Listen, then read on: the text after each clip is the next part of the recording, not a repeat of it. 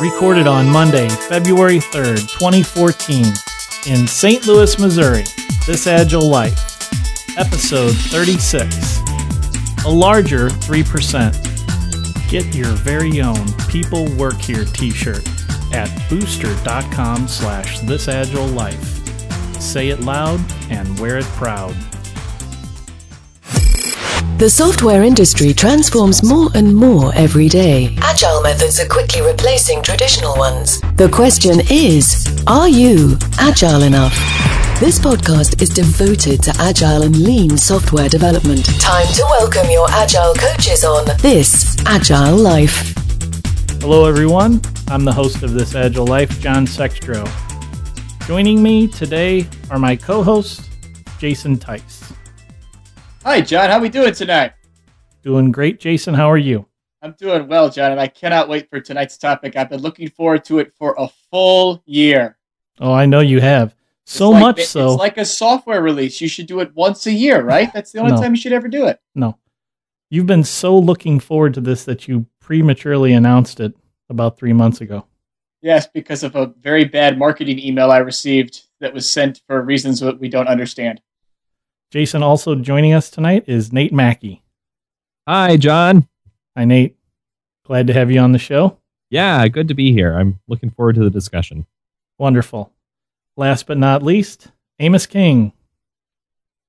This night makes me grumpy, but that's why I'm here. This night makes you grumpy? The the State of Agile survey makes me grumpy, but that's why I'm here. Amos, the State of Agile survey is like being an American. It's about freedom of speech and also the law of two feet. If you don't like it, you can leave and disconnect. Well, why don't we find out what the State of Agile is, Jason? Oh, so you've thrown this to me. Who do we have to thank for the wonderful State of Agile twenty thirteen results? So for those of you that don't know, uh, every year, Version One does a survey. And- oh, sorry, I was beeping out the name of the company. Well, for, no, to their credit, Version One invests and they do a survey and they they they solicit inputs from really practitioners. You can sign up on their website. Um, I know in the past I took the survey for the past three years. I believe John's taken it, and they push data out about trends and really what they've learned and, and how Agile has changed over the course of a calendar year. So this uh, this year's survey dropped recently, and the the first thing that I thought I'd throw out there is uh, not a lot seemed to change between last year and this year. Can I ask which one of us took the survey this year? Okay, Jason did. Because I took three quarters of the survey the first year, and I decided three days in that it was time for me to stop. You know, I didn't even get the link this year, and I took the survey I, last year. Yeah, I didn't get the link this year either. I think it's because I stopped taking the survey halfway through last year. I got the link and did not take the survey. All right. Okay, so... So we have some sampling issues where we have four excellent people who could have sh- provided inputs to help the community improve, and only one of them followed through. And it's the one of us who never sleeps. I think your your premise is faulty. Okay, Nate, explain. Why is my premise faulty? Your premise that by taking this survey, we could improve the Agile community. I, I, I'm I'm not sure that's true. Yes, it's not just me against Tice anymore.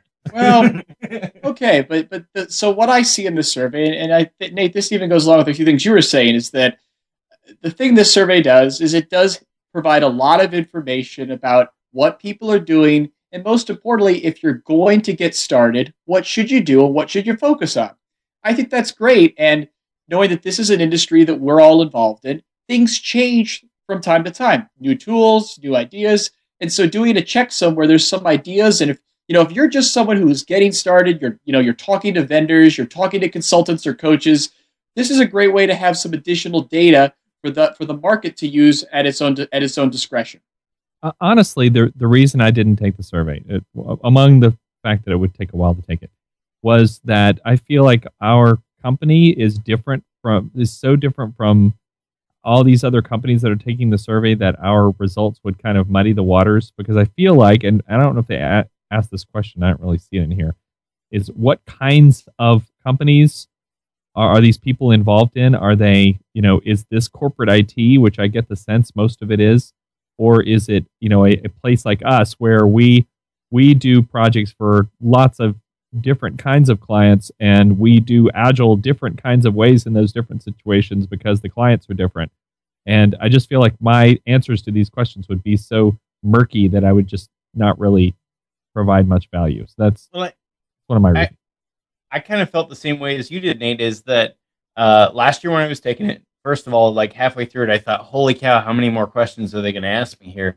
But also a lot of the questions talk about, you know, have you have you done Agile for two to five years, for five years? And most of us on this podcast have been doing Agile for close to ten years or more.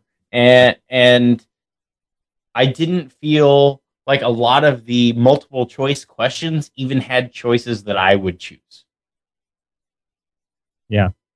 Well, but some of that goes down to, and if, if you remember the infamous, or the infamous episode from last year, uh, you know, I think, Nate, you're you're picking on something that I faulted was a, an opportunity to improve the survey.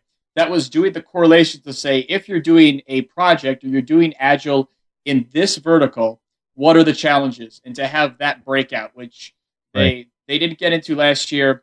And also, for the sake of doing a kind of a comprehensive survey, they didn't get into this year either. So I think that that's still there as an opportunity to for uh, for improvement, to provide a little bit a little bit more fine-grained data, but at the same time, I'm learning to see value in this because it does, it provides a way that if you're just getting started, you can get a lot of information that's supported by some data that's been reported by industry. Right, exactly. And I, you know, I don't have a problem with them doing the survey. I'm just saying that I'm not sure my input would be that valuable just based on where I am in the industry. I, I hear what you're saying. They, they did ask some demographic information, and according to the survey, they've compiled that into uh, a brief statement that they had organizations varying from just a single person all the way up to, you know, hundreds to one hundred thousand people as the largest, and that three quarters came from smaller organizations where they had fewer than one thousand employees. But uh, well, I, I, I think that's most organizations in general have fewer than one thousand employees, though, right? So demographically, that might be pretty accurate. Okay. But I understand Nate's point of view that the company he works for is kind of different. They do different, you know, have a different approach to things in terms of being consult- a consultant project-based company. So, well, the other thing that I'm going to throw out there, John, just, you know, in defense of some of, you know, the, my ideas I had last year when we looked at the survey and just things I've learned since then. There's a reason why a vendor would go to this, this, go to this, um, you know, put a survey out like this. And obviously, because they get, they get a lot of data from the people that submitted it. And I'm sure they use that to, for internal sales and, you know, ways to drive the way they want to build their tool and they want to position their tool going forward. So, I mean, I could understand they invested the money and the time to do the survey. They might want to keep some of that data for internal use. Right. So they ignore that twenty-three percent development staff that responded to the survey. Because they don't write the checks? Uh, Amos, I, Amos, I don't think it's fair to say that. Uh, I, I'm just playing my devil's advocate again. Like last year, I thought that the survey had beautiful infographics. And like you said, not only did the numbers not change a lot this year, but uh, the infographics look the same as last year. So I'm not near as impressed as I was. Well, let, let me ask you this, Amos. So, so what do you think about the numbers not changing? Is that good? Is that bad? Uh, what do you think? Uh, I... I, I think that as this is put out by a single company and not an independent organization, that they they target who they're going to send it to. And that's that's not a bad thing. I mean, all uh, surveys are targeted. So I, I don't expect a whole lot of change. But I also think that that worldwide, maybe we aren't experiencing a lot of change. Maybe more people, but same sort of percentages. So in the Jason, in Jason, sorry, in the uh, in the bluff, or the uh, bottom line up front, as we used to say, the executive summary. The as tear off. Were, yes, go for it. Yeah, the tear off. There's there's quite a few examples where they call out some significant changes, and I'd just like to review a couple of those with you guys. One of them, Amos, I think you'll be interested in because it is right in your wheelhouse. More distributed teams are practicing Agile. More than that, that figure doubled this year, more than doubled, went from thirty-five percent up to seventy-six percent. Okay, but oh, I got yeah, what page is that on? It's on the first page, Amos. What? He, he didn't get past the uh, the cover. It's not on the fir- what? No, it's not on the first page. Under um, it's under current practices and tools. But here's the challenge with that is uh, practicing Agile. What does that mean? Yeah. Oh, it was hidden. It wasn't under a beautiful infographic. That's right. It was just in some... Uh, I only read pictures. I learned to read from my five-year-old. It's it's a matter of people self-rating, Jason. They didn't necessarily define Agile in the survey, per se, but they said, do you does your do you have a remote team that uses Agile? Well, a distributed I think team, that's sorry. That's a lot of what this survey is trying to do, is define what Agile is. Um, you know, as as we talk about people over process, is, is we, like, surveys like this, questions that we ask, it's really hard to talk about people and not process, right?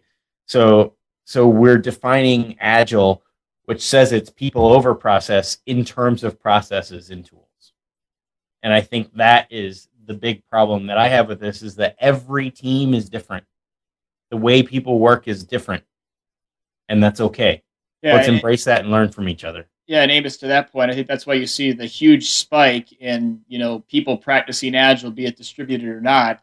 Uh, that, to me, just demonstrates people have heard the word. People said, yes, we're practicing Agile. But at the same time, there isn't a lot of rigor behind what that actually means. I mean, to me, this is where, and I know once upon a time we had a, a, an episode, we talked about the idea of assessing Agile maturity. But, I mean, to really add some add some rigor to this type of a survey, this is go into an environment. Show me your continuous integration server. Oh, you don't have one. Hmm. Maybe you're not practicing Agile.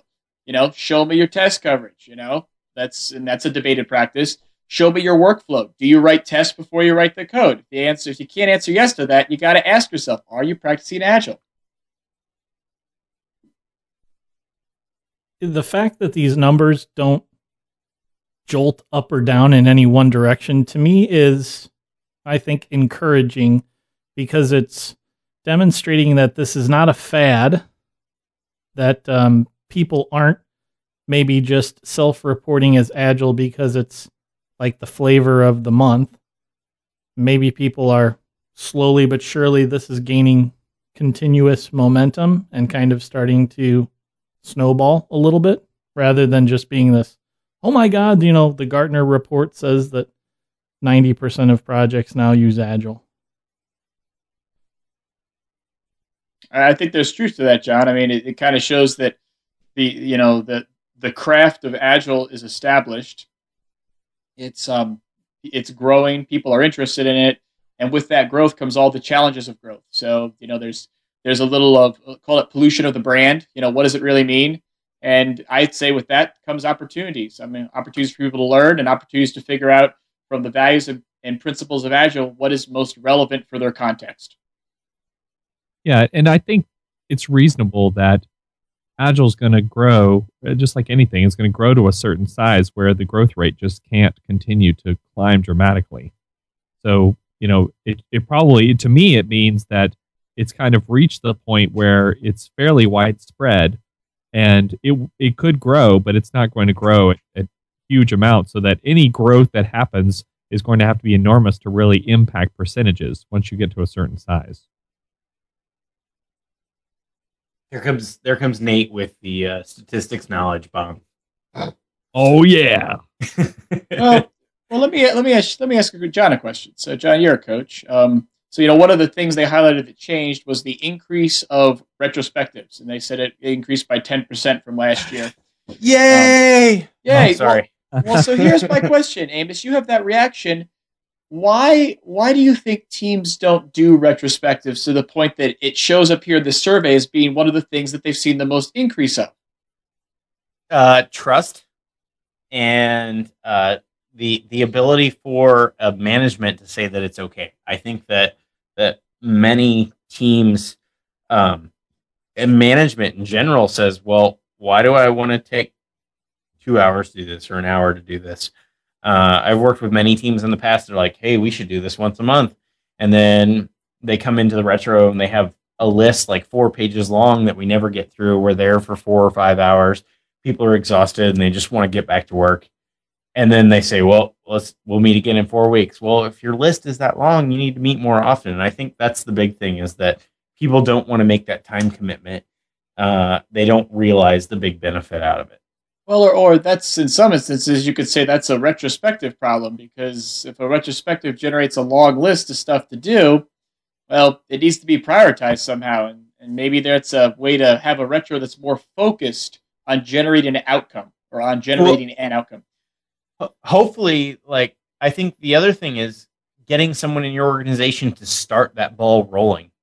And hopefully we on this podcast are reaching enough people that more organizations start that ball rolling, because if we're all doing them, we'll all be able to get better and we'll all learn from each other. Yeah, Amos, I think the number went up because we've talked about retrospectives so many times on This Agile Life that people are using them more and more now. And so it's all because of us.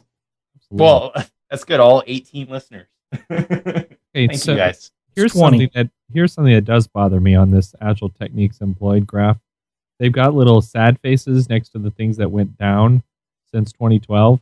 And the things that went down are refactoring, T D D, collective code ownership, and analog task board. I don't really care about that, but it's the other, the other three. That refactoring, T D D, and it, it just means that if the number of people grew using Agile, then It, they're using it, and they're not also including refactoring, T D D, and collective code ownership, which are all, you know, they're all X P pra- based practices, maybe you could argue, but I, that is kind of bothersome.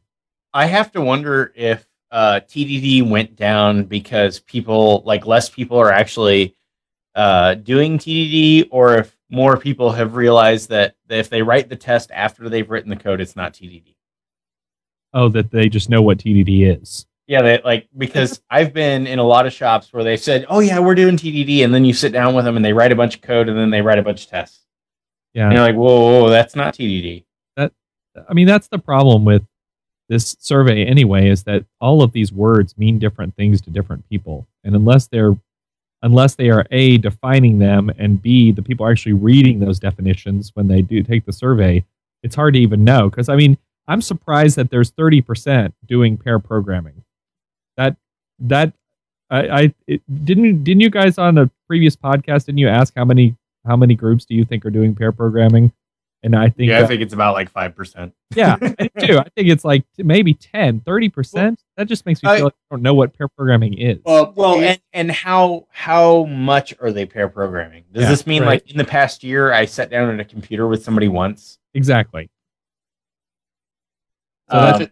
The other thing I was going to throw out there, if you correlate the data between both years, um, they had well, they had fewer developers take the survey this year. So you might have had people not responding uh-huh. to those questions because they simply, they're focused more on the process or yeah. on a project management discipline, since they're maybe they're practicing Scrum and they're simply not aware of what T D E is because it's not something they do every day. Well, then or, the or what their developers are actually doing. Sorry, Nate. I just I walked all over. The thirty percent is even more surprising. If there are fewer developers taking the survey, that just, I mean, come on. I just don't believe that. I don't, I don't, and con- twenty-five percent are doing continuous deployment. I don't believe that for a second. Well, but, but think about the people. So, so to, to think about the industry and the state of the industry, I mean, there are some elite teams out there. I mean, I mean, Version One has a coaching practice. They send coaches out. They've coached teams on how to do Version One, as has, you know, every other vendor out there. Uh, so there are those elite teams. I have to believe there's some correlation between customers who engage in those coaching services and people that might, you know, follow up by taking the survey. So you might see some teams out there that are highly mature for which their, their percentages are exaggerated in the survey sample. Well, I, if, if Version One is, in, I would be highly surprised if Version One's encouraging people to do pair programming. I, You know, we use the tool, and I'm I'm fine with the tool. I don't have anything against it, but there was nothing in that tool that encouraged pair programming at well, all. I I don't know what it has to do with their tool, really, either. No, um, it does. It does. I think we're too focused on the tool. I mean, this is where Version One, they have a full coaching practice that they'll come out and coach you on how to use the tool, but they'll also coach on on engineering disciplines to help you to help teams be successful with their delivery, regardless of if they're using the tool or not. Oh, so, they're, so they're look, doing, good for them. Let's let's look at the Agile Techniques em, employed again. Uh, you talked about the sad faces, but like just in general, how uh, these different practices, like where where we think they should be. Like for me, the collective code ownership is pretty depressing to me. Yeah. Like yeah. if you if you are sitting on a team and you say, "Oh, I know about this piece of the, the pie," or or "This story's mine, nobody else can touch it," or "I'm sorry, I can't touch that because that's not my story," then you're you're doing it wrong. Period. Like the the product as a whole getting out the door at the end of an iteration or continuously, if you're doing continuous deployment, is everyone's job. The entire product. Yeah, but Amos, you don't realize how what you just said is scary to many people out there. It's like, oh what? my gosh. Because they don't like responsibility. Well, As, they like little responsibility, but not big. I agree on that. And to me, that's a breakdown, not just on the person, but really on the team and the organization and the leadership of the team, because the team should feel empowered and supported to have to take that risk. But at the same time, if that leadership isn't there for a team, and you're expecting someone to stick their neck, their neck out and start helping with something that they may not be familiar with, you're making a lot of assumptions that, er, assumptions that some people will, will buy into, but very few. Taking a look at these agile techniques employed then, which one on this list surprises you the most about where it is in terms of ranking on the list? Good way or bad way? Either. Just overall surprise. Well, I mean, I already said about pair programming. Right. Uh, automated acceptance testing. Um, I guess, I guess maybe I should go to continuous integration, but that's what I thought of when I read automated acceptance testing, is that I'm actually surprised that it's so low. Um, I expected more people to like maybe believe that they're doing it. Um, Not not great test coverage, but at least that they have one or two. Jason, Sarah, does anything pop out at you? Yeah, a couple of things. I mean, things that I that actually I've been doing a lot of work with lately, like well, agile games and cycle time at the bottom of the graph, mainly because no one really knows what those are. So those are trending positive. So I guess that's okay. Well, Kanban's um, at thirty-nine percent, so it's going to be hard to do cycle time. Yeah, that's a prerequisite. The one that the one that I think is out there is it's interesting to see that coding standards is as high as it is. Um, you know, I wish that coding standards was replaced by a little bit more. If you could flip flop standards and collective code ownership, because I think people sometimes see coding standards as a way to say, "Oh, we've got these standards, so everyone can understand the code," and that almost becomes a barrier to actually achieving true collective code ownership. Velocity, uh, I think we can all agree velocity is something that we could just remove that and focus on cycle time. So I, I'm also kind of depressed about unit testing. Yeah, I was looking at so, that. I mean, it's seventy-two percent, which isn't anything to laugh at. That's pretty good. It's gone down two percent from last year, but these, I, I would assume that this is going out more toward people who are doing agile or at least attempting to, considering that a lot of people probably receive this because they are version one customers. So how is that not like w- super close to one hundred percent? Like we have more people doing daily stand-ups than we do people writing a unit test in general. I wish they would. That take, makes me cry. I wish they would take daily stand-up off. Yeah, I was going to say that, John, I because I, I think that pollutes the data. And on top of that, you know, people do stand-up, and how, how often do you go to a stand-up that's actually effective? I think there's a lot of people that do stand-up and they kind of go through the motions, and the stand-up in and of itself isn't as effective as it could be. I would just like oh, to you, take it out of the take it out of the realm of things that people can point to to say we're agile because we have a stand-up. The one that shocks me, and I, I can have a waterfall stand-up meeting. Sure. The one that shocked me uh, was dedicated product owner. So it's at fifty-five percent, which is... So I th- I think that's still low, but it's it's up from twenty twelve from fifty-one percent. So I'm I'm surprised I'm, it's that high. I'm shocked I'm shocked that it's that it's that high on this survey, though I think it should be higher. It, it doesn't surprise me a bit, because this is the people that are taking this as illustrated elsewhere in the survey are are doing Scrum. And Scrum says you must have a product owner, and so therefore they have a product owner. Now, now the fact that they're dedicated, maybe that's a little surprising, but again, if these places are following the Scrum book that t- is doing telling them what to do, the Scrum book says have a dedicated product owner, and so they, they do that because they feel like that's what they need to follow the recipe to be successful. Well, and, let me, and, you know, let me re- ask this. Oh, go ahead, Amos. Refactoring is at just below fifty percent. Like, are you telling me that you never change code that was written in the past? Because no. You either have an amazing design or you just don't give a crap. Well, who are these? What what I don't get is refactoring is at forty-seven percent and T D D is at thirty-eight. Man, these, these guys have some cojones. If they are refactoring their code and they don't have tests. Well, and and that's and that is a step in T D D, right? Red, green, refactor. Right. So you're really not doing T D D if you're not refactoring. I'm sorry to tell you that, guys. But well, I guess yeah, doing the, unit the, testing, whatever that is, so maybe that's that's what takes the takes the place of it. So the one that I want to throw out there that, that I think I'll, I'll ask is, what do we think it means? Because in the um, in the survey, that was kind of that this question was presented pretty much like this. It was a big list you could choose from. So L, integrated dev and Q A. Yeah. I what ass- do we think that means? Go I ahead, assume Nate. That means that dev and Q A are on the same team as opposed to separate teams. I hope that's what they mean. Or they're not the same. Per- Could it be that they're the same person? I, I guess. Like every dev can also Q A. I think it's I, yes I, to both I ser- of those. I seriously doubt that's what that means. Because otherwise, I'd be really excited about that. I think they just mean there's not a Q A department that you're throwing this over the wall to. That's. that's oh, well, and, and there's so if that's all they put on there and people answered, who knows what they were thinking when they answered? Right, because they could mean yes, we do have a Q A team. I don't know any of their names, but we have one. Oh, I'm not even going to say it. Well, well, if we roll forward, okay, I think we've we've murdered the list of techniques. Um, okay. if, if you guys look at the leading causes of failed Agile projects, um, this is something that kind of was what it was like last year. Of course, can we? People- can we I mean, sorry, can we stop briefly on the Kanban uses graph?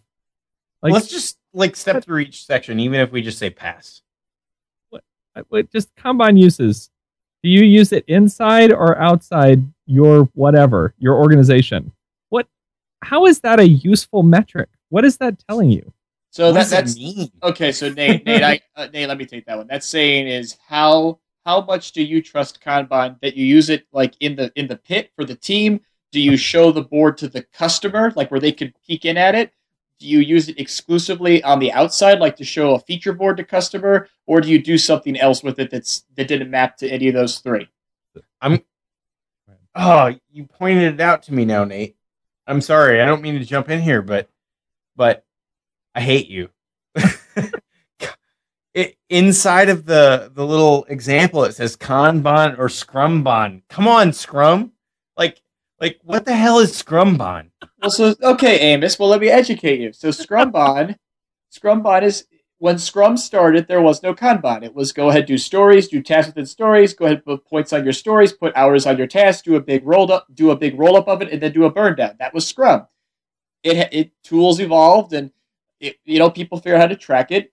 Lean and Kanban became popular, and then they said, well, hey, let's put our Scrum tasks and our Scrum stories on a task board and, you know, kind of use Kanban. Wait, but as- if you don't have incoming incoming priorities changing, then you don't have Kanban. You, I guess that's Scrumban. No, so that's, that's if you Scrumban. If you tack your stories up on a board, that's Scrumban. Yes, yeah, even so if it is fixed, backlog, fixed scope. Beginning of your sprint, yeah, everything's in your backlog, and then it flows through the con- Kanban. And when you've got everything through, you're at the end of your sprint. And, and oh my God, don't change any of the priorities in the middle of our sprint because we can't do that. That's the rules. Yeah, but at the same time, okay, okay. But Amos, Amos, out of the gutter, out of the gutter. Because think about it, and be, think about lean. You're, you're, if you're, if you're facilitating Scrumban, I would say you should be using a pull system, and that will provide value. It will help to overcome constraints, or at least it will identify where they are. So there's a value to that. Where I have just typically they, they put the two together. Where I have well, typically seen people use Scrumban, and the way they use it, the way it's described, is different. So it's It's more of Kanban with the Scrum ceremonies of retrospective demos, um, planning sessions, but but thought of more differently so that there's there's a continuous flow. And you guys mentioned starting off a sprint uh, with a, a set backlog and saying that sprint is done when the backlog was burned down. That's not that's not the way I've seen Scrumban done before. Okay. Well, what have you well, seen? I might not hate it that much. Like I said, con- a continuous continuous flow of work where uh, a short list of stories are prioritized in a to-do column and then worked, and that you're wrapping more of the Scrum ceremonies around that continuous flow process, yeah. and taking taking things like uh, iteration planning and not doing it as a single event, but spreading that out over the course of time like you would with a normal Kanban approach. Well, and, and again, to to what Amos, to what set Amos off, you know, calling it like it is. You know, Scrum was what? I think we're what, eight years into Scrum now? I mean, who's got the timeline? So eight years into Scrum, Lean and Kanban got hot about five years ago. So, you know, the market, you know, and the people, the practitioners merged them together. So... oh shit, we better wrap a, a marketing term around this so that we can make it sound awesome. Well, some say that, you know, everybody needs a gimmick to sell something. And to be fair, someone said, here's a gimmick. I bet we can sell it. And guess what? The market bought it. So the rest Shh, is history. I have an ugly blog. That's my gimmick. Um, for the sake of transparency here, Amos, it, it sounds like you have a bit of sour grapes about Scrumban.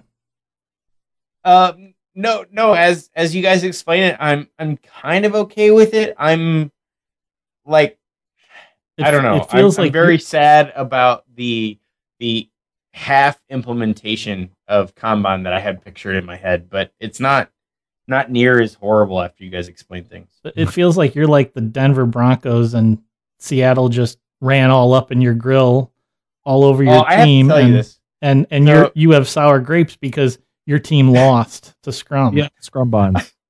The just because you brought up the Super Bowl, I'm going to tell you about this. Don't uh, say that word. No. No.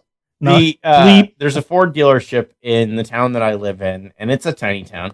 And they made a deal that if there was a kickoff return in the first half, and you bought a car in the last three days, they would just give it to you for free. Like they would pay off your bill. They they sold twelve cars in the last three days, and there was a kickoff return. I was like, I wonder how sad they are right now. Well, no, because Amos, if you ever do one of those, you go and you get an underwriter, and the underwriter typically writes to that. And if you don't go and get an underwriter, then I don't know why you would do that, because that's just bad business. So, so then you're then you're betting in, in Missouri. That's illegal. So what but, what happened no, there, no, Jason? No, that's called having a contest. I'm moving sure. On. Moving on. What Jason, what happened there was a tactic that many people use when they're uncomfortable talking about something, and it's called deflection. Well, and yeah, or it's something it almost we should work, John. And or it's something we shouldn't talk about because, you know, Agile, we should be talking about people and not talking about contract negotiation. The things on the left are more important than the things on the right, right? Yes. Okay, so going back to the Kanban uses thing, my point simply is that if they were going to ask a question about Kanban and draw some kind of conclusion, I, I wish they had done something a little more useful. This this does not really tell me anything no. about how people are using Kanban or what it's for or whether it's helping them. The fact that they use it inside or inside and outside, you know, I, I don't really particularly care. So that's all I'm saying. We'll have to skip that one. It's not not a valid metric. What about Agile portfolio management? How many people are practicing, not practicing, plan to practice, learning, and don't know what it is? The vast. So, so this to me is where we go back to the, the discussion from last year, that where is the complex correlation? Because I want to see, you know, across different verticals and different size teams, you know, who is practicing A P M? My theory is that people from larger organizations and corporate I T environments might be matured into that, but you cannot correlate that from the way the data was presented. Exactly. Exactly. Okay. All right. So leading causes of failed projects. Here we go, Amos. Here we go, Amos. So the number one reason, the number one leading cause of projects, none of our projects failed. What do you think?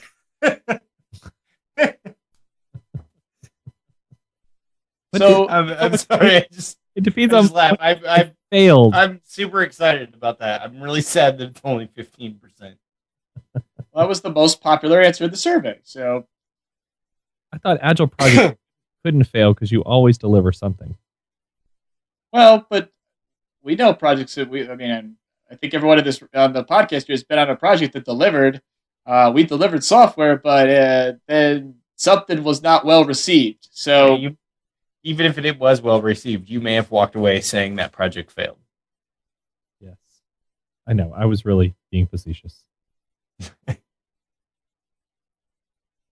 So, yeah, I mean, so that, again, that doesn't mean a whole lot because you don't know of those people. Are the ones, are they the ones that have only been doing it for two years or they, they've been doing it for ten years or, or whatever. So that particular statistic, I don't think really is that helpful. And it's almost, I, I almost wish they had kind of left it off because it doesn't, it doesn't tell you anything. And it, and it makes it look like, since it's bigger than the others, that somehow it's, it's more right or, you know, agile, Agile never fails or something.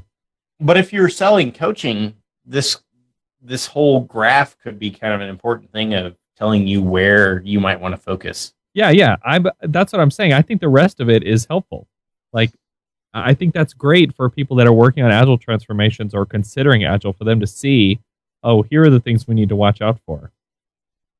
I think the I think the analogy is that that that, that leading point on the survey about none of the projects failed. That's the equivalent of having the stand-ups on the uh, the technique chart. Yeah, it is. It's not really helpful. It's, it's well, but by having it there, people choose it. It skews the metric. So it would be nice to say, you know, in light of not being able to choose that, choose the next most important piece that you'd like to share with the community. Right. I love it how we end up cr- critiquing the scientific method used to collect the data. Well, all, all I can say. Well, wait, is- wait. I have daily stand-ups, and my project didn't fail. Fantastic. I'm on the top of both graphs. I just mean you're like everybody else, Amos. Oh, that's true. Oh, I, will, I will assess you with my Agile maturity model, Amos. Why do, why do you think they put that of, private? Why do you think they so. put lack of experience with Agile methods down, you know, fourth in the list of actual reasons when it's higher? Uh, it, was there some, can you see some reason why those other two are somehow more important? I think that's a mistake. Interesting. They sort al- their sort algorithm failed. The lack of experience with Agile methods was eleven percent, and the two above it, external pressure to follow wa- traditional waterfall processes and a broader organizational or communications problem, were both ten percent. Uh, because the sentences were longer, and it made a nice uh, indentation there. There you go. Hey, it's all about design. Okay. So, so yeah, I think, I think I would agree with this in general, that if your culture is at odds with core Agile values, that's going to make it hard to, to succeed in an Agile project. And knowing that those are the harder things to change. So right. Knowing that that requires people to buy in, it requires people to change the way they think, it requires that leadership dynamic I talked about where people feel supported making that change. And those are the things that a lot of times people make PowerPoint slides and they have a big kickoff meeting. And they're like, yeah, let's go do it. And then everyone leaves and they go back to their old ways. And things start to break down. Now, what I do find comforting, although I have another little, there's a little funny mistake at the bottom of the chart here. Insufficient training and new to Agile are both the uh, lower end, both at three percent, although somehow insufficient training is a larger three percent. Agile's three percent. That's okay. But it's because uh, they wanted it on top. I, like, I like that because One of the one of the uh, concerns I've heard about Agile is, you know, we don't know how to do it. And so, you know, we're afraid to do it because we don't know how. And it, both of those point to that that's not a typical reason why your project might fail. I think that's a good sign. Yeah. That, and, al- and also that there's training beyond how to use an Agile tool. You know, there's training on, really, there's tra- there's leadership training. There's training on the mindset, really talking about values and principles. There's training on the engineering disciplines. And at that point, if you've never done any of these things before, I mean, you need to do some learning. If you think you can, you know, read the book of Scrum or read the book of Agile and go off and be merry, unless your name's Amos, more than likely you'll need a little bit more learning. If they, if they were, I, I think I need a little more than just reading the book too. If they were hoping to craft this in a way to help sell more training services, they didn't do too great because oh, I don't know. The they nailed the it. They said it's insufficient training was. Oh no, it's only a little bit of the problem. Never mind, not a lot. I said, John, I want to throw in to you. I'm on page six, and I want to um, let's have the little coaches clinic. Dang it! Wait, wait, wait! You got to no. move it forward. No. Tice, quit moving forward. We must ship software. I don't like forward progress. We must ship software. This is scaled. I got to write down. A, I got to make a document first. Um, I, the unwillingness of the team to follow Agile is at seven percent. I, I actually appreciate this. Like I, I've run into many organizations where it's like fifty percent of the team that is unwilling to do so. So the lower that number is, the happier I am, because it allows us to make a better transition to Agile. Well said. Okay. So moving on to the greatest concerns about adopting Agile. So number one, survey says lack of upfront planning. So Tice, John, why do you keep skipping stuff? What? You want to talk about the the color dots? No. Balloons? No. I'm picking what's important. So, so John, what can you coach me on? How do you overcome doing projects where we don't plan up front? Why would we ever do that?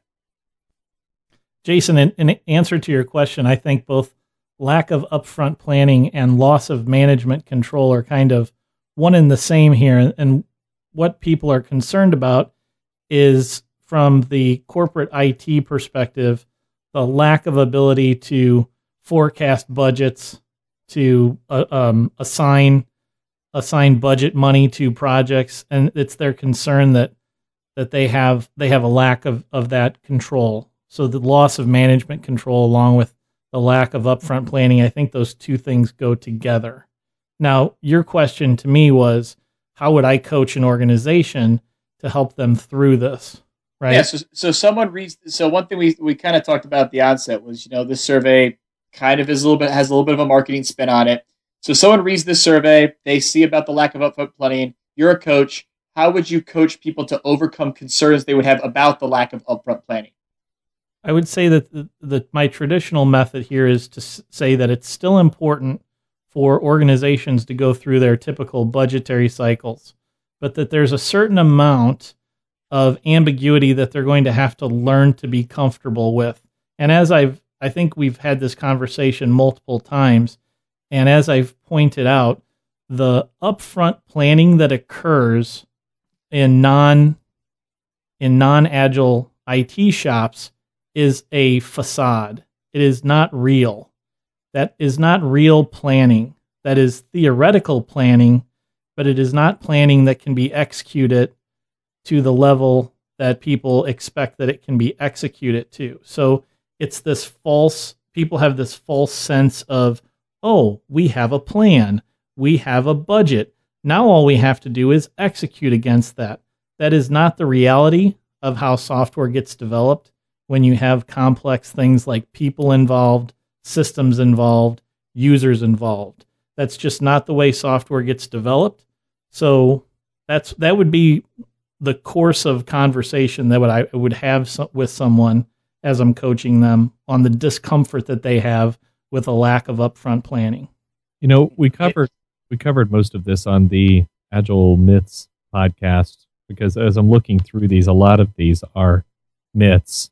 Um, that, or that people are misguided about what they actually want, like lack of documentation, like lack of engineering discipline, which is kind of funny, um, because, you know, to what does engineering discipline mean to someone if they think that Agile creates a lack of it? It probably means to them, you're not fo- you're not um, producing all the charts that I would want you to produce, or all the code comments that I'd want you to produce, and therefore you're not disciplined. When actually being Agile, being truly Agile, and creating um, systems that allow you to change them quickly requires a the top level of engineering discipline, and those who don't have that are are doomed to failure eventually on their project. What do you think, Jason? Hmm. That was beautifully said, Nate. Yeah, I think it was. We're all speechless. Amazing. Um, yeah, I don't need, I, I don't think we need to go any further on that little graph. I, I feel like anything that I say will not quite be as, as profound as what Nate has already. Oh boy. Laid a knowledge bomb on us. Well, Or just that we, I mean, we can bring up trust again. We've talked about trust about a hundred times, well, and loss yeah. of management control is a trust drink. problem. It's a drink. Drink. Communication. This Agile Life drinking game. Yep. If someone says trust, you drink. Or communication. Or communication. Okay. Are we moving on? I think we move on. Kind of skipped a few pages, didn't we? Yeah, we kind of skipped around. You know, so so here's one issue I have with this survey going way back. So on page one, it says that about eighty-eight of respondents say they are at least knowledgeable about Agile software development techniques. But if you go eighty-eight all, or eighty-eight percent? eighty-eight percent. eighty-eight percent. Oh, okay. okay. All the way down to page eight, it says ninety-two percent of respondents said implementing Agile improved their ability to manage changing priorities. So there's four percent of the people who have no idea what they're doing that are implementing Agile anyway. And it's helping. I don't even know what I'm doing, and I'm still helping people. This is awesome.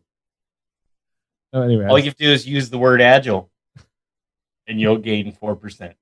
All right, sorry. Go back to why Agile. Why Agile? Why? Well, I, I, I said why, because all I have to do is use the word, and we gain four percent productivity. I don't know. I don't find this that interesting, why people do Agile, but... Me neither. You want ice? Okay, ice. All right. Hold on. This is interesting. Hold on. This is oh, not important at all. Okay. Uh, oh, I, I was misreading the graph. So, manage distributed teams is not important at all for Agile. Is the like is the highest level of not important at all responses. That's interesting.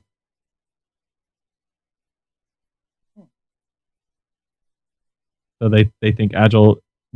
That, that they don't when when trying to figure out a way to manage distributed teams, Agile is not what they're going toward. No, because they want more control.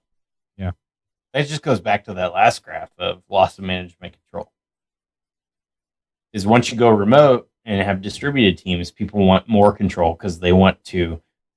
They they they have to guarantee that people are working. Well, or or to go back to our favorite drinking game, it's because they don't.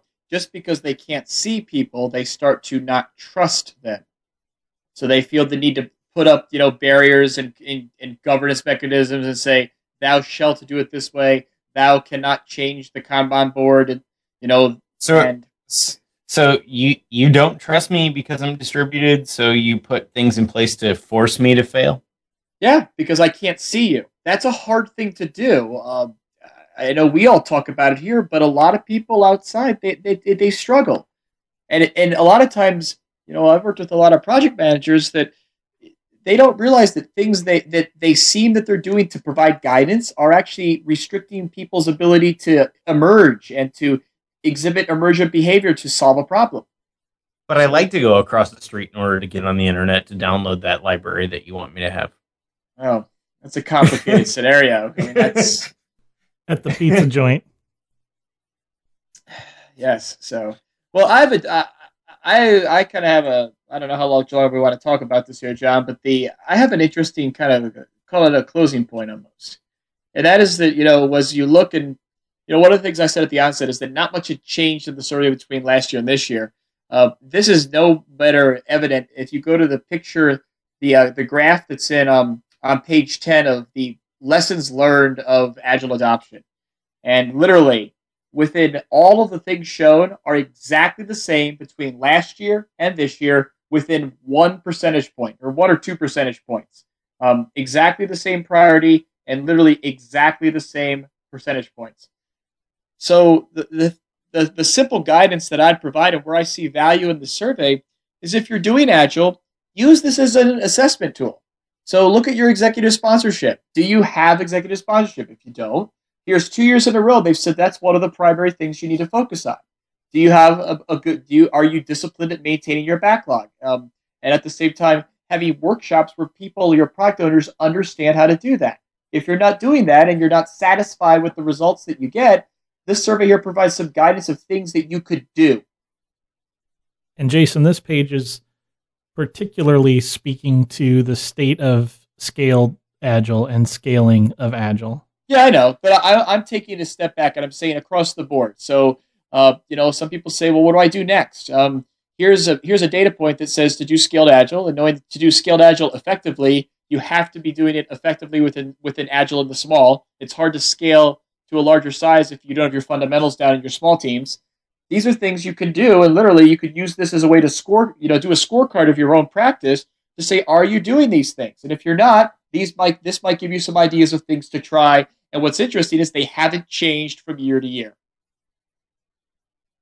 So what I want to know is what's with, you know, drawing all the employees as like full color rounded people, and the contracted consultant is a scrawny looking stick person. I, I take offense. He's expendable. Me too. Well, he doesn't if, have to have a personality because you're going to ditch him in three months anyway. That's right. He's interchangeable. Faceless stick person. We can't come in and do Agile for us. Well, that's a good question. Is there a subtle? Is there a subtle? Um, uh, is there a subtle meaning there? Knowing that. Oh, let's not bring up subtlety on this graph because then we can talk about how they're all men also, and then we'll oh. just fall into a black hole. Oh, just like a Volkswagen commercial during the big football game. Ooh. Just so like Amos's what to be a woman. How? Yeah, how? No. Just like Amos's uh, code retreat where he won't let any women attend. Hey. I have a cabin with five beds, and it's all open space. I Amos, uh, I don't Amos, know about you, oh, my, my Amos. Comfortable with me inviting a woman to sleep in the same room as me. Amos, I think you're you're again. You're being that project manager who's imposing those rules and regulations that may or may not add value. You're being a hypocrite. Okay, you should Thanks. Open the door and allow anyone who wants to to come in and understand. They know what that full transparency. They're okay with that. Let them in. Oh, you're gonna! My wife's gonna kill me. This is gonna be another I, fun I, podcast I for me to edit. That, uh, it says it says in here that it was increased by double digits on page seven, but the adaptation of Agile, seventy-three percent of respondents actually said that they had a faster time to completion because of Agile. That's cool. And it increased by double digits. Tice, one more, and then we need to wrap up. All right, so I think the last I think the last thing we should close with everyone's favorite chart, the most important tool to Agile success. What is it? Two years in a row. Everyone should know. Excel. Excel, Excel yes. I mean, every business runs on Excel. That's all there is to it. Well, and then number two is Microsoft Project. Yeah, I just threw so, up a little so those bit. Those guys have are winning. That's all I'm saying. So if you look at the tool list, is there anything? Well, actually, there it is. There it is. I was surprised to see that that uh, actually this graph hasn't changed anything either. Wow, um, I was surprised to see that like Google hasn't gone up. Huh. There's a lot of people doing creative things with Google Docs these days, uh, and how that's not challenging Excel. I mean, Excel went down a little bit, but not that much. Did you notice that? Uh, well, I bet a lot of people even respond with Excel when they're talking about anything that is a um, whatever that's called. Uh, Agile Lifecycle Management. Spreadsheet? Yes, thank you. VisiCalc is what I was saying, but we'll go with spreadsheet. All right. Um, I just I have to call out one more before we're done that I think is funny. All if you back. Say LeanKit went up from five percent to five percent,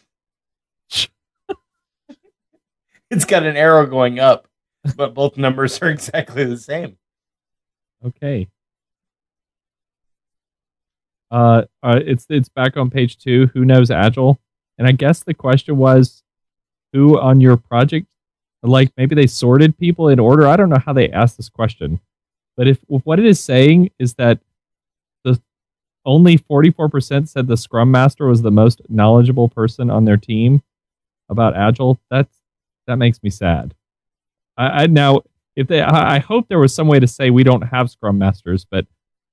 Isn't that the entire point of the Scrum Master is to be the person that that knows Agile the most and can coach everyone? Isn't that what that person is for?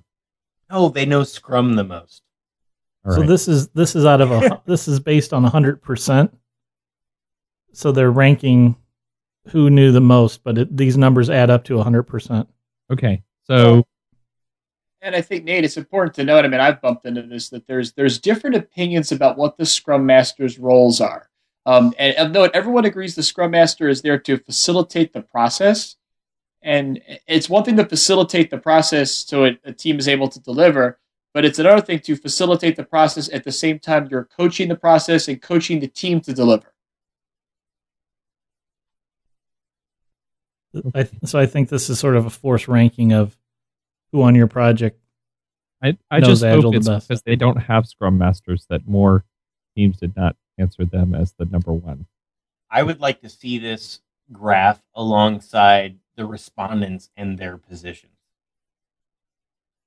Like, were forty-four percent of the respondents the Scrum Masters?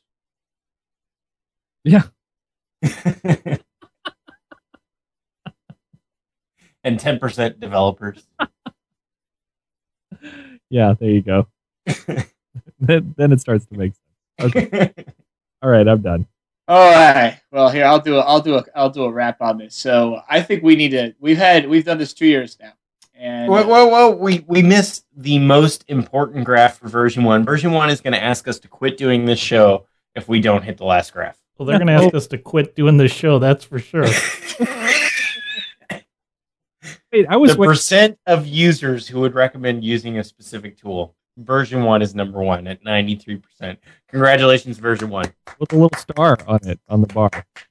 Oh, of course, it's number one. Yeah, hey. Amos, so, you interrupted Jason. He was about to do a rap. He said so. Well, my rap, my, my rap was that, and actually, this to me is a little call to arms for us. So we've been doing this do, for do two years. You need a beat, beatbox so you can. No, no, no. This is this is a call to action. Not a. Uh, that's what I mean by a rap. So.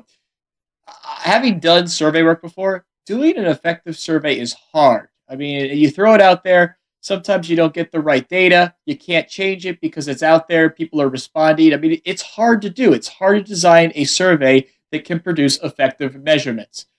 So we've done this two years now. And again, I applaud version one at sharing information about the community. I think they've done a great job to help, you know, if people are just starting, or even if you're going through a transformation, this is great information to use to assess your current activities.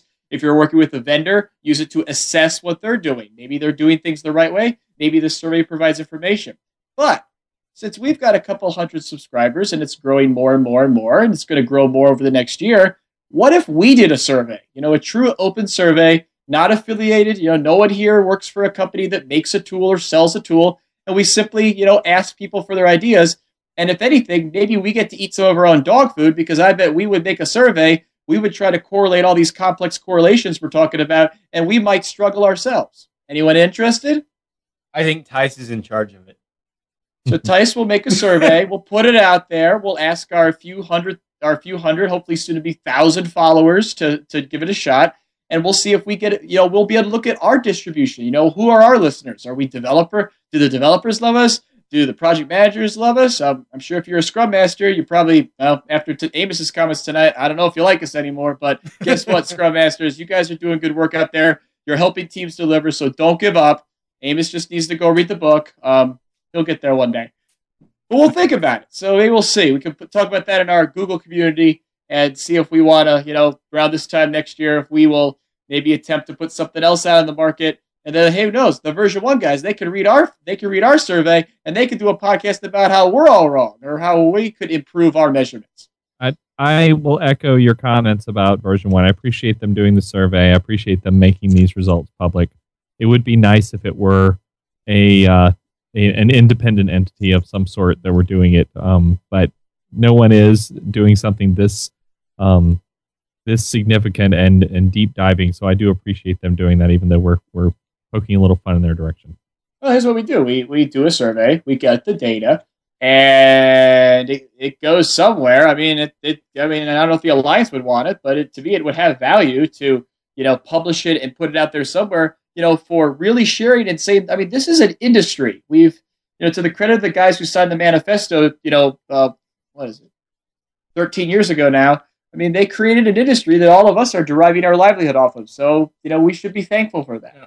I'm excited about version one. I mean, this this is a fantastic thing, and who else can show me that five percent and seven percent are a lot closer than three percent and three percent.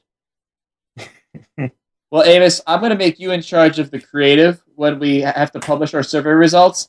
And oh, that's I, a bad idea. And because all I can say is feedback is tough, and I'm sure you're going to put your little infographics out there, and everyone's going to start tweeting, oh, yeah, it's horrible, whatever. So I won't even have infographics if you put me in charge. It'll just be numbers. You're like your beautiful, your beautiful, your beautiful lack of design webpage, right? Ugly, dirty right. information. Ugly. Yes, you're a very ugly blog. It's it's dirty information. dot com. Dot com. Oh boy. So we'll be sure to put the links. I know Version One does like to um uh, does like to track who's looking at their survey. So we'll put the link on the show notes of how to download this survey if you didn't by chance get the direct distribution email. So, in case Google's not tracking you enough, you can let Version One track you the extra well, percent. Good. To be fair, I mean they. Okay. So no, no. Amos, so Amos. What they did cost money. They had to I, I survey. Joke. They are entitled to use that. Okay, it's Agile is a business. Okay. I, I joke, but mainly it's because I like to see your face after I say something like this. I know I need to work on my hand here, just like just like Bill O'Reilly and the president before the big before the big football game. Yeah, about the hand. They were giving it to both of them. It was awesome. Oh, and by the way, they didn't build the back end of the of the healthcare dot gov site, so you can actually do um uh, you can actually do uh, claims now. You can sign up, but you can't pay. So great, you need to finish the project. This week's hottest picks, and let's start with Jason tonight. Okay, so I have um I have three tonight. Um, so the first one I thought I'd throw out there is an interesting book that I picked up uh, about a month ago by Marty Green. It's called Painless Performance Discussions. It's a book that really talks about how to do employee reviews if you have to do that. Um, and what I took from it is a lot of kind of ideas and techniques to give constructive criticism. If you're a coach and you you know you have to coach people on the team that um, maybe have some anti-patterns, it was a really good, um, gave me some new ideas, which I appreciated. Uh, it's similar to Crucial Conversations by Kerry Patterson, which is a more of a business or a, a selling-focused book about how to have that, but this is again a book. It's just like Crucial Conversations, but it's focused more on providing constructive criticism. Um, so that's two, painless, uh, the Painless Performance Discussions and Crucial Conversations. Number three, since I can have as many as I want because this is not governed, there is no governance on this Agile Live. Is um, a while back we had our episode talking about the new year, and so we had that idea of this idea of the people work here activity that we wanted to challenge people to put up. So I've done this on a team now, and I know a few other people. Uh, did people work here? They they put it out on Twitter. So uh, we'll put some information up about how to facilitate a people uh, work here activity. And it'd be great to have some other people follow up. And as the New Year's continuing on, do something to help the team that they're working with, be it if they're on a team or if they're a coach, you know, help that team understand some of the human factors that are important to the members of the team so they can be successful. Great. Good picks, Jason. We're going to have to go ahead and get those T-shirts printed up that Amos suggested that say, people work here and have uh, this Agile life on them somewhere. I'm pretty excited, and please, uh, as Jason said, keep putting up your pictures of signs that say people work here. Uh, you just make me smile from ear to ear. Amos, what what's hey, your pick? Jason, tonight? Is that book Painless Performance Conversations? Oh, I'm sorry. I think, yeah, you're right. I think I have it wrong. I'm trying to add it to Goodreads, and I just want to make sure I have the right one. I will check. I need to use my Kindle. Oh, Nate now has to pick Goodreads tonight. Yep, Goodreads. Okay, go ahead. Amos, what's your pick tonight? um, so, so my pick is just to, to be honoring and go back to my Scrum feeling is uh, Martin Fowler becoming relevant again with a uh, an an article called "Flaccid Scrum." Just just go and enjoy that. And since uh, Tice brought up the uh, um, the the healthcare dot gov website. You can go to health sherpa dot com and, and fill out the find out what you're going to pay under A C A without all the overhead of putting in uh, your name and, and all that information. You just need your um, your birth date and your zip code. And it was put together by some guys in San Francisco in like forty-eight hours or something like that. It's so a data dot gov project. You get the rate tables for the Affordable Care Act off of data dot gov, and they just made a website for it. It's pretty awesome. Thanks, Amos. Nate, what's your picks tonight? So uh, I've got a couple of picks. One is this uh, website that I think um, all of us who are in the consulting industry would find uh, maybe painfully amusing, but I think everybody would find amusing. It's called Clients from Hell.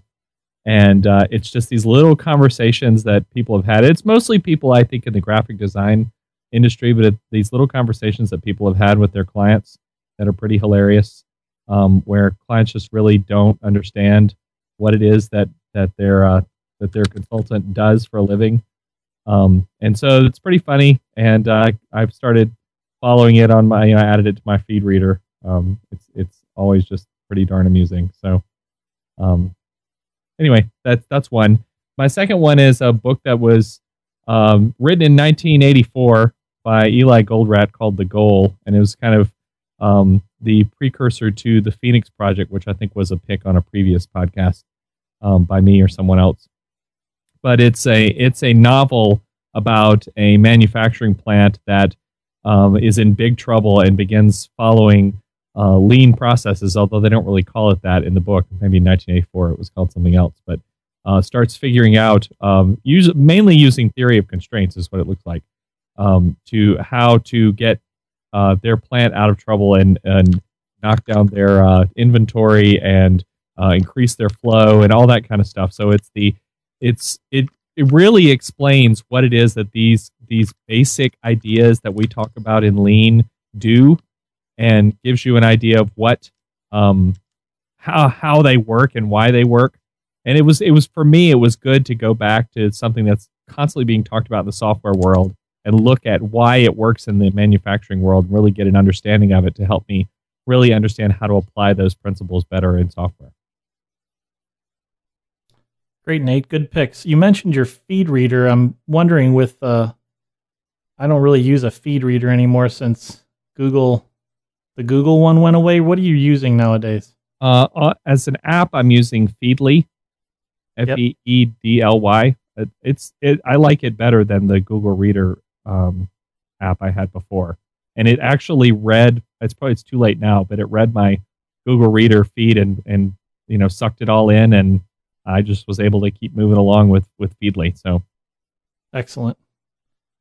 Okay, uh, I have one pick tonight, and I kind of struggled to come up with something, so take it for what it's worth. Um, for Twitter, I use something called Hootsuite. I've actually purchased uh, an account to use Hootsuite, and it's I find it very beneficial because I can do a lot of searching, and I can save searches.